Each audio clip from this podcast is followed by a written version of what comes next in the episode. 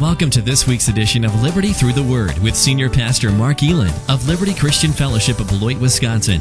The Bible says that where the Spirit of the Lord is, there is liberty. That is to say, that the Word of God provides us with physical, moral, and spiritual freedom. Let's tune our hearts and listen to Assistant Pastor Mark Testerman as together we experience liberty through the Word.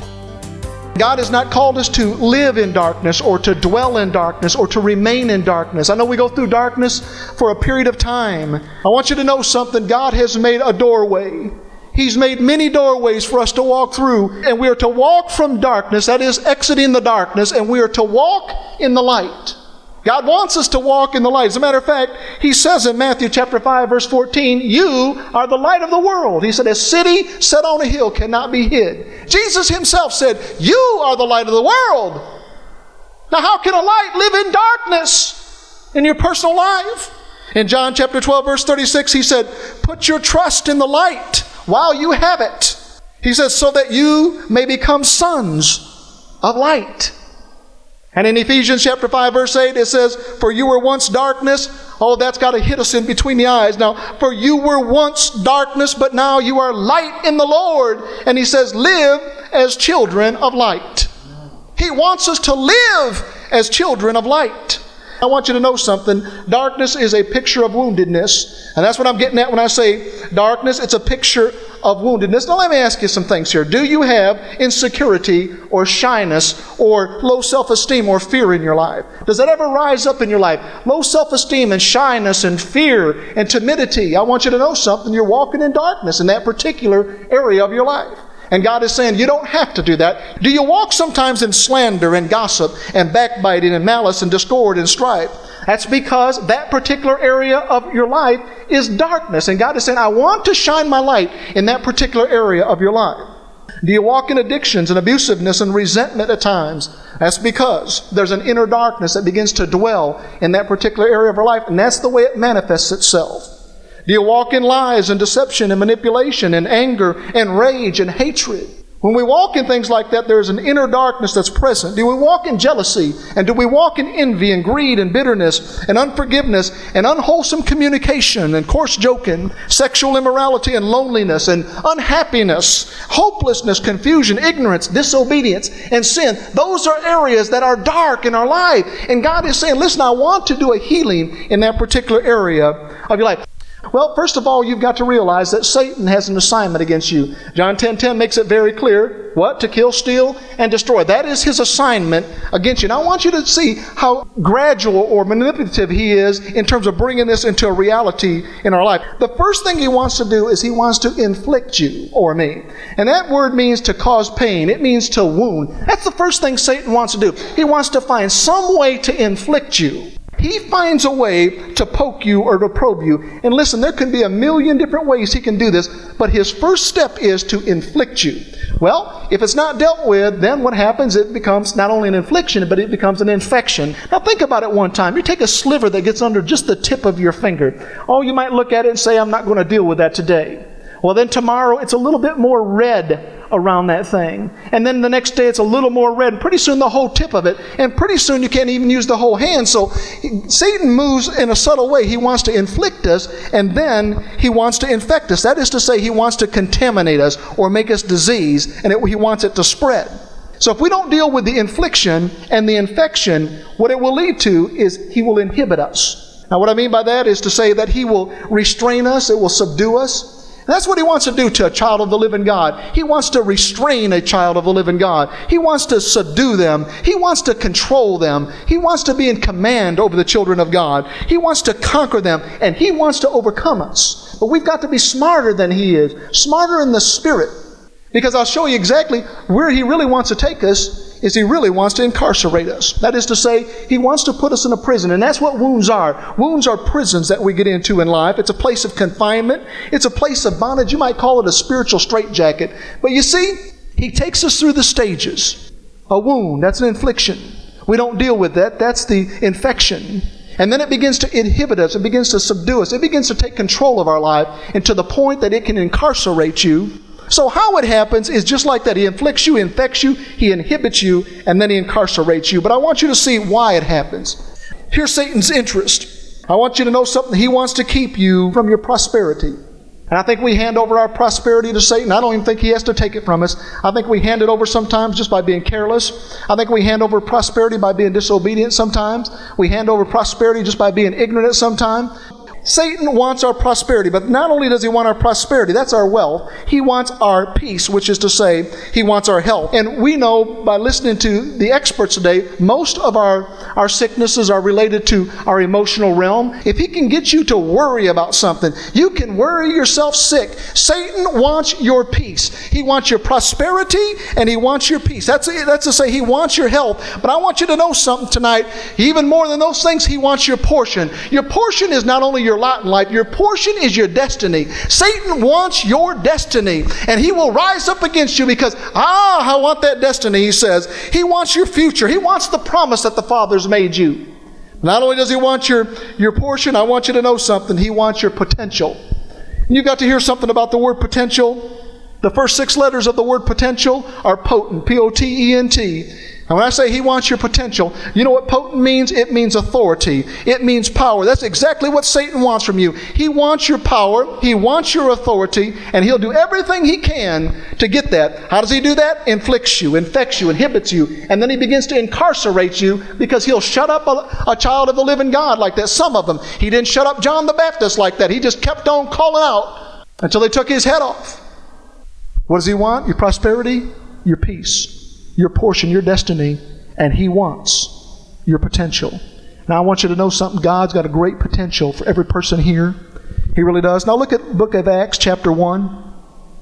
And I want you to see some things here. Beginning at verse 4. The Bible says on one occasion while he was eating with them, he gave them this command. That's talking about Jesus. Do not leave Jerusalem, but wait for the gift my Father promised, which you have heard me speak about. For John baptized with water, but in a few days you will be baptized with the Holy Spirit. So when they met together, they asked him, Lord, are you at this time going to restore the kingdom to Israel? He said to them, It is not for you to know the times or dates the Father set by his own authority, but you will receive power when the Holy Spirit comes on you, and you will be my witnesses in Jerusalem and in all Judea and Samaria, and to the ends of the earth. After he said this, he was taken up before their very eyes, and a cloud hid him from their sight.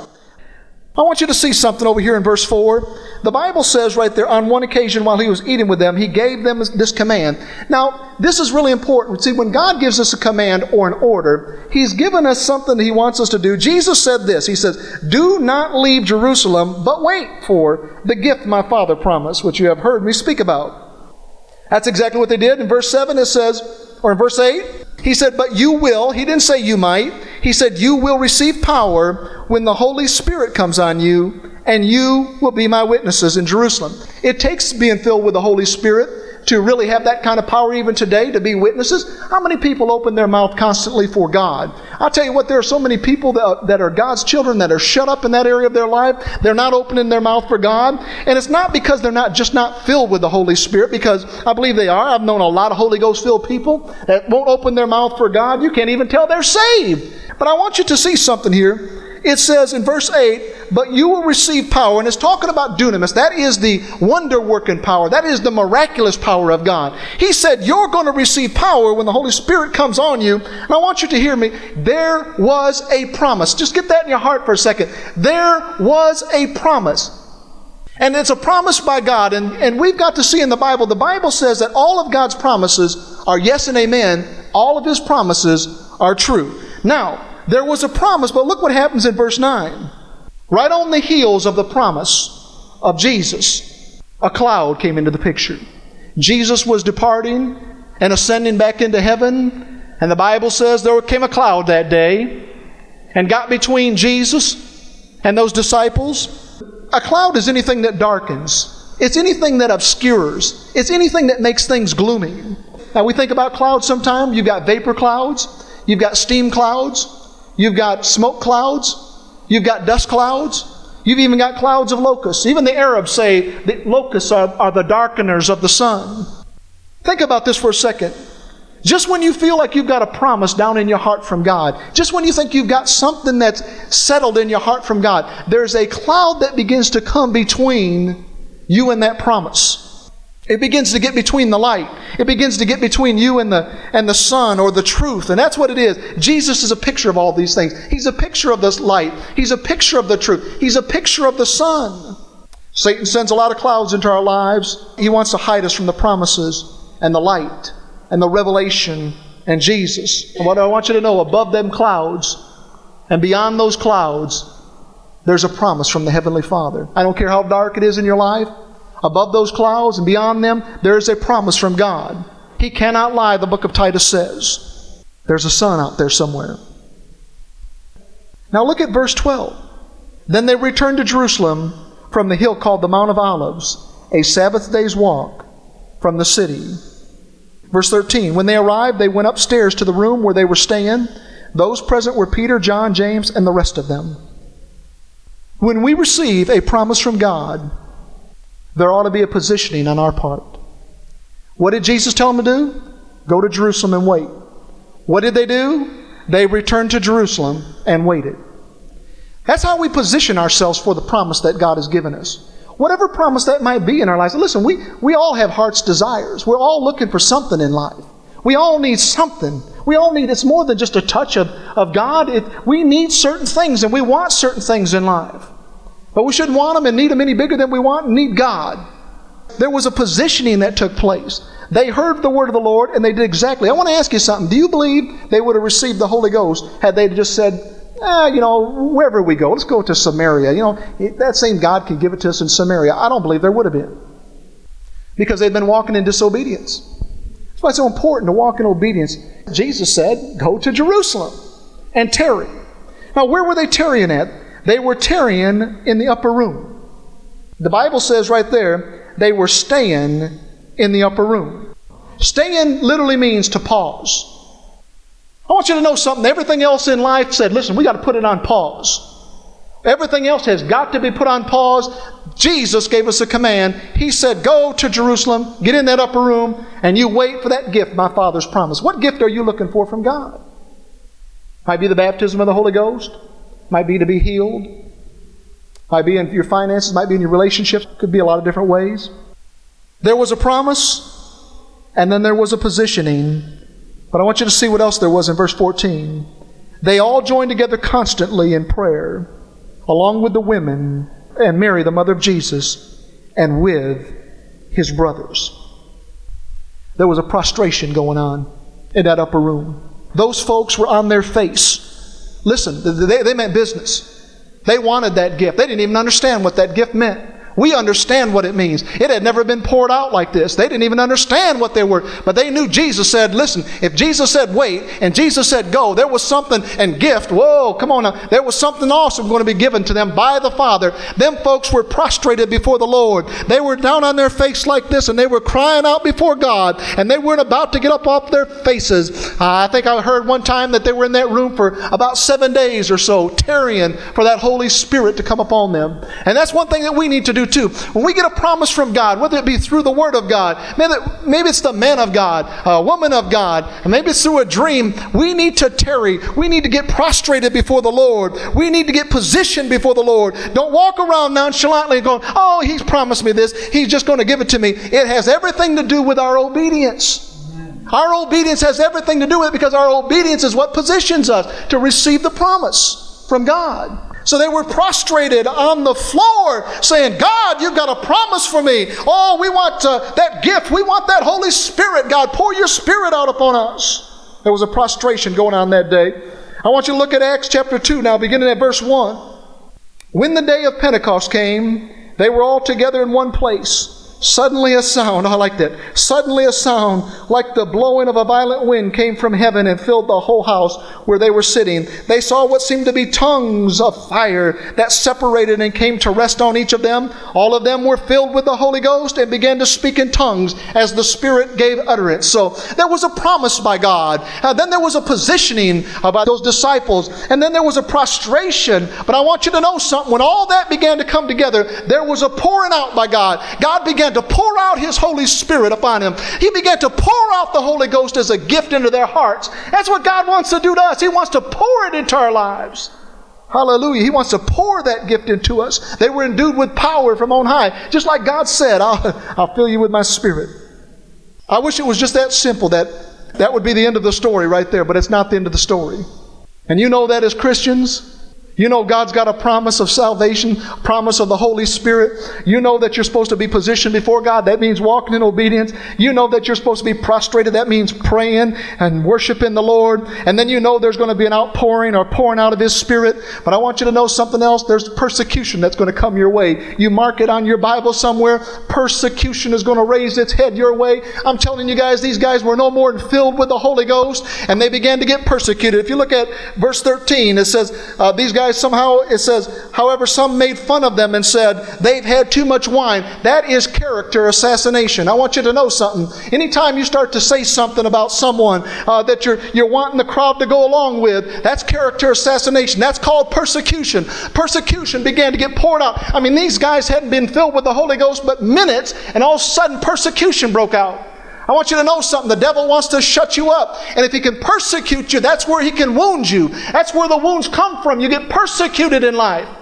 I'll tell you why he brings persecution into our life because he wants to take away, number one, your praise. It's hard to praise God when you're getting persecuted. It is. It's tough to praise God when you, when you feel like you're getting treated unfairly. That's, the, that's what persecution is. He wants to take away your praise and he wants to take away your prayer life. oh, did I hit on something there? He wants to take away your prayer life. He wants to take away your purpose in life. That is to say, he wants to take your vision. He wants to get the vision out in front of you and get it behind you where he belongs. And he wants to take away ultimately your power. He's after the power, but he, he can only get the power if he gets your praise and he gets your prayer and he gets your vision, he gets your purpose in life. I'm telling you, he'll snatch the power from you. Persecution broke out. Oh, but then you got to see verse 14.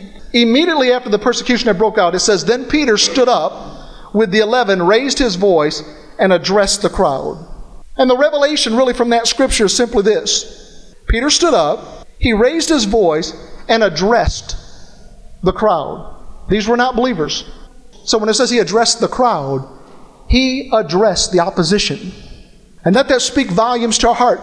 Any opposition that comes against us in life, any type of persecution that comes against us in life, these things like fear and, and these things like unforgiveness and shyness, all these different things that come against us to per- anger, whatever it may be, the things I read off, those things are the things that come against you to persecute you. But it says Peter, or it could mean you too, he stood up and he addressed the crowd, or meaning the darkness or the opposition because these were not children of light, they were children of darkness that he was addressing. I think that's what God wants us to do. He says, Listen, I want you to take a stand. I want you to stand up like Peter stood up, and I want you to address it. I don't want you to keep sweeping it under the rug. I want you to meet it face to face, to come into contact with it and say, Listen, you're in opposition with me. Listen, you're in darkness against me, and I am a child of light. And I come against you in the name of the Lord, in the power of the Lord. Amen. So, what you see there, there was a pouring out, then there was persecution, but then there was proclamation. Peter stood up and said, Listen, I'm going to address this. I'm going to proclaim something here. Remember, we said in Revelation chapter 12, verse 11, they overcame by the blood of the Lamb and by the word of their testimony? That's exactly what Peter was doing. He was saying, Listen, I've got the blood of the Lamb, the shed blood of the Lamb on the inside of me. I can overcome this persecution. I can get beyond this stuff right here. Jesus is the risen Lord, is what he was saying. And he says, And everyone who calls on the name of the Lord will be saved. What does that mean? The word saved means to be delivered and be healed. And so the, the situations that we're going through in life where we feel uh, have been persecuting us throughout the years. I want you to know something. God has made a way for you to be delivered from it. He's made a way for us to be healed from it. But the thing is, is we're going to have to stand up against it. We're going to have to stand up like Peter did and say, I want to address the situation in my life. I'm not talking about addressing someone else. I'm not talking about getting in somebody else's face. But I'm talking about the inner things that are in our heart. The things that bother us make us do things that aren't right in God's eyes. But to get out of that persecution on the inside, that woundedness on the inside, we have to do like Peter did and take a stand against it and address that darkness, address those wounds that are on the inside. The Bible says in John chapter 8 verse 32, you shall know the truth and the truth shall make you free. But if you said, Pastor Mark, make it real plain with me, how do I receive inner healing? I'm going to give you the revelation that God gave me from some scriptures found in Acts. Acts chapter 5. beginning at verse 17. And I want you to hear these very carefully.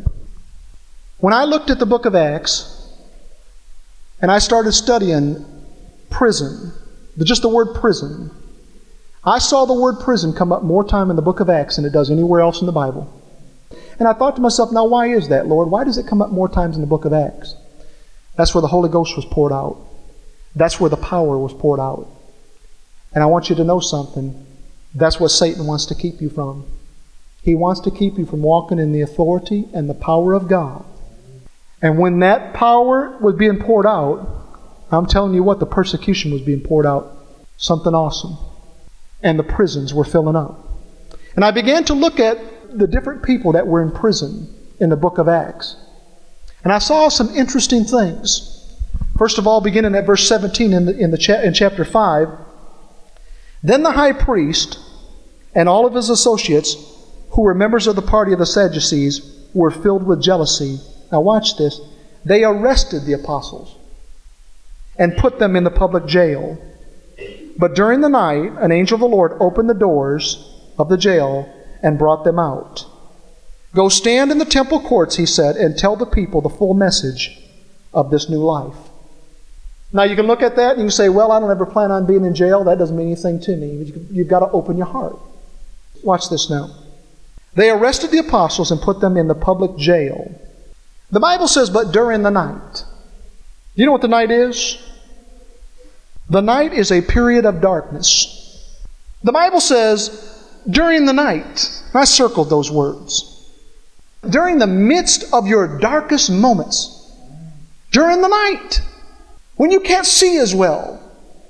When something has obscured your vision. During the night. An angel of the Lord opened the door. Doors are pretty much made for two reasons to enter or to exit. They're made to come in and to go out. And the Bible says, during the night, in the midst of the darkness, the Lord opened the doors. When you open prison doors, they give you four words you're free to go. I felt the Lord speaking to my heart and say, Mark, tell them they can exit the darkness. Jesus made it very clear in the book of John I am the door. The Lord opened the doors and brought them out from the darkness. And then he said, Go stand in the temple courts. You know what the temple courts is? The temple court is the sanctuary. Go stand in the sanctuary and tell the people the full message. He said, Give them a whole message. Don't give them part of a message and incomplete. Give them the whole truth. The message of this new life. That life, John 10:10, 10, 10, I've come to give you life and life more abundantly. In the book of Acts chapter 12, beginning at verse 5. Now, Peter's in prison. So Peter was kept in prison, but the church was earnestly praying to God for him. The night before Herod was to bring him to trial, Peter was sleeping between two soldiers, bound with two chains, and sentries stood guard at the entrance.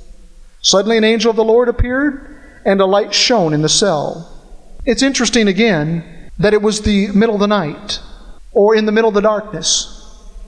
It could have been in the daytime. You know, Jesus can break into the jail. Angels can come into the jail in the daytime too. But I think God wants us to know listen, in your darkest times, I'll be there for you.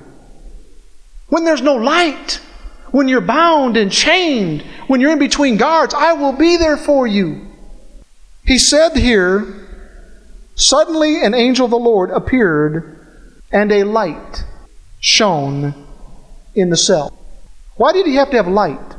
I mean, obviously, the angel strikes him on the, on the side and says, Get up and put on your clothes. Did he have to have light so he could find his clothes? I, I seriously doubt that.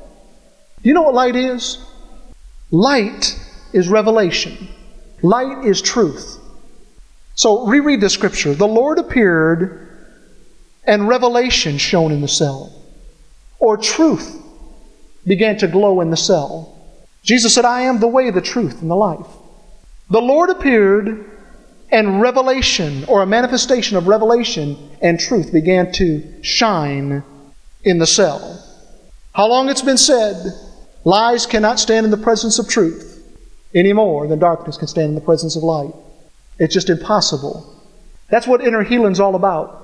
If you want the wound to go away, you got to address the lie like Peter did. But now Jesus said here that a light or revelation or truth shone in the cell. Do you know what a cell is? A cell is a chamber. Do you know what your heart has in it? Four chambers. Do you know what your mind has in it? Many cells. That's what your heart is, is your mind. How do I get inner healing? How do I make this pain and hurt go away in my heart? There has to be a light that shines in the cell. That is to say, there has to be a revelation of truth in the heart. That's what makes the darkness go away. That's the only thing that will make darkness go away. I want us to be whole, I want us to be healthy. But we've got to get rid of the darkness that's on the inside, and there's plenty of it. And the only way to do it is there has to be a light that shines in the cell. It has to shine in the very heart of man. And darkness can't stay there. It has to leave. It has to go. And then in Acts chapter 16, verse 22, we went from the apostles being in prison to Peter being in prison. Now you have Paul and Silas in prison in the book of Acts. And the Bible says the crowd joined in the attack against Paul and Silas, and the magistrates ordered them to be stripped and beaten. After they had been severely flogged, they were thrown into prison, and the jailer was commanded to guard them carefully. Upon receiving such orders, he put them in the inner cell and fastened their feet in the stocks. About midnight, Paul and Silas were praying and singing hymns to God, and the other prisoners were listening to them. Suddenly, there was such a violent earthquake that the foundations of the prison were shaken. At once, all the prison doors flew open, and everybody's chains came loose. Upon receiving such orders, he put them in the inner cell and fastened their feet in the stocks. A man's deepest wounds are in the inner cell, I mean, in the inner core of his heart. Just like Paul was put in this inner cell, and there were probably cells around the cell, but I mean, the inner cell was the maximum security. That's where Paul and Silas were placed.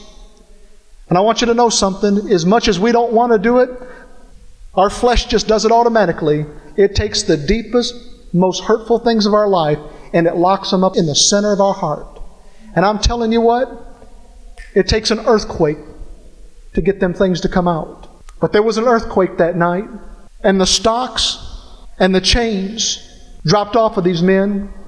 Did you notice it said about midnight? Again, in the midst of the darkness. It doesn't get much darker than midnight.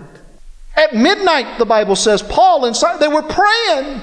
They were prostrated before God as much as they could. They were praying and they were singing those old gospel hymns to God.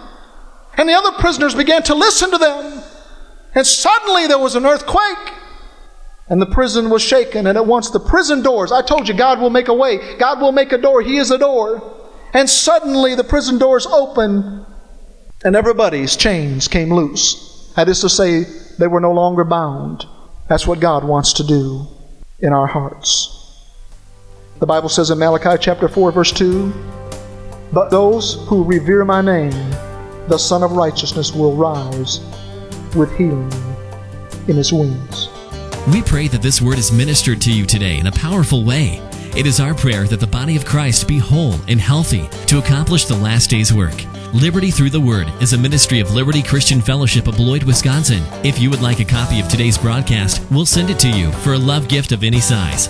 You can contact us at 1525 Liberty Avenue, on the web at libertychristianfellowship.com, or by calling us at 608 365 0866. When you contact us, just mention the date of this broadcast. We thank you and boldly declare that there is liberty through the Word. God bless.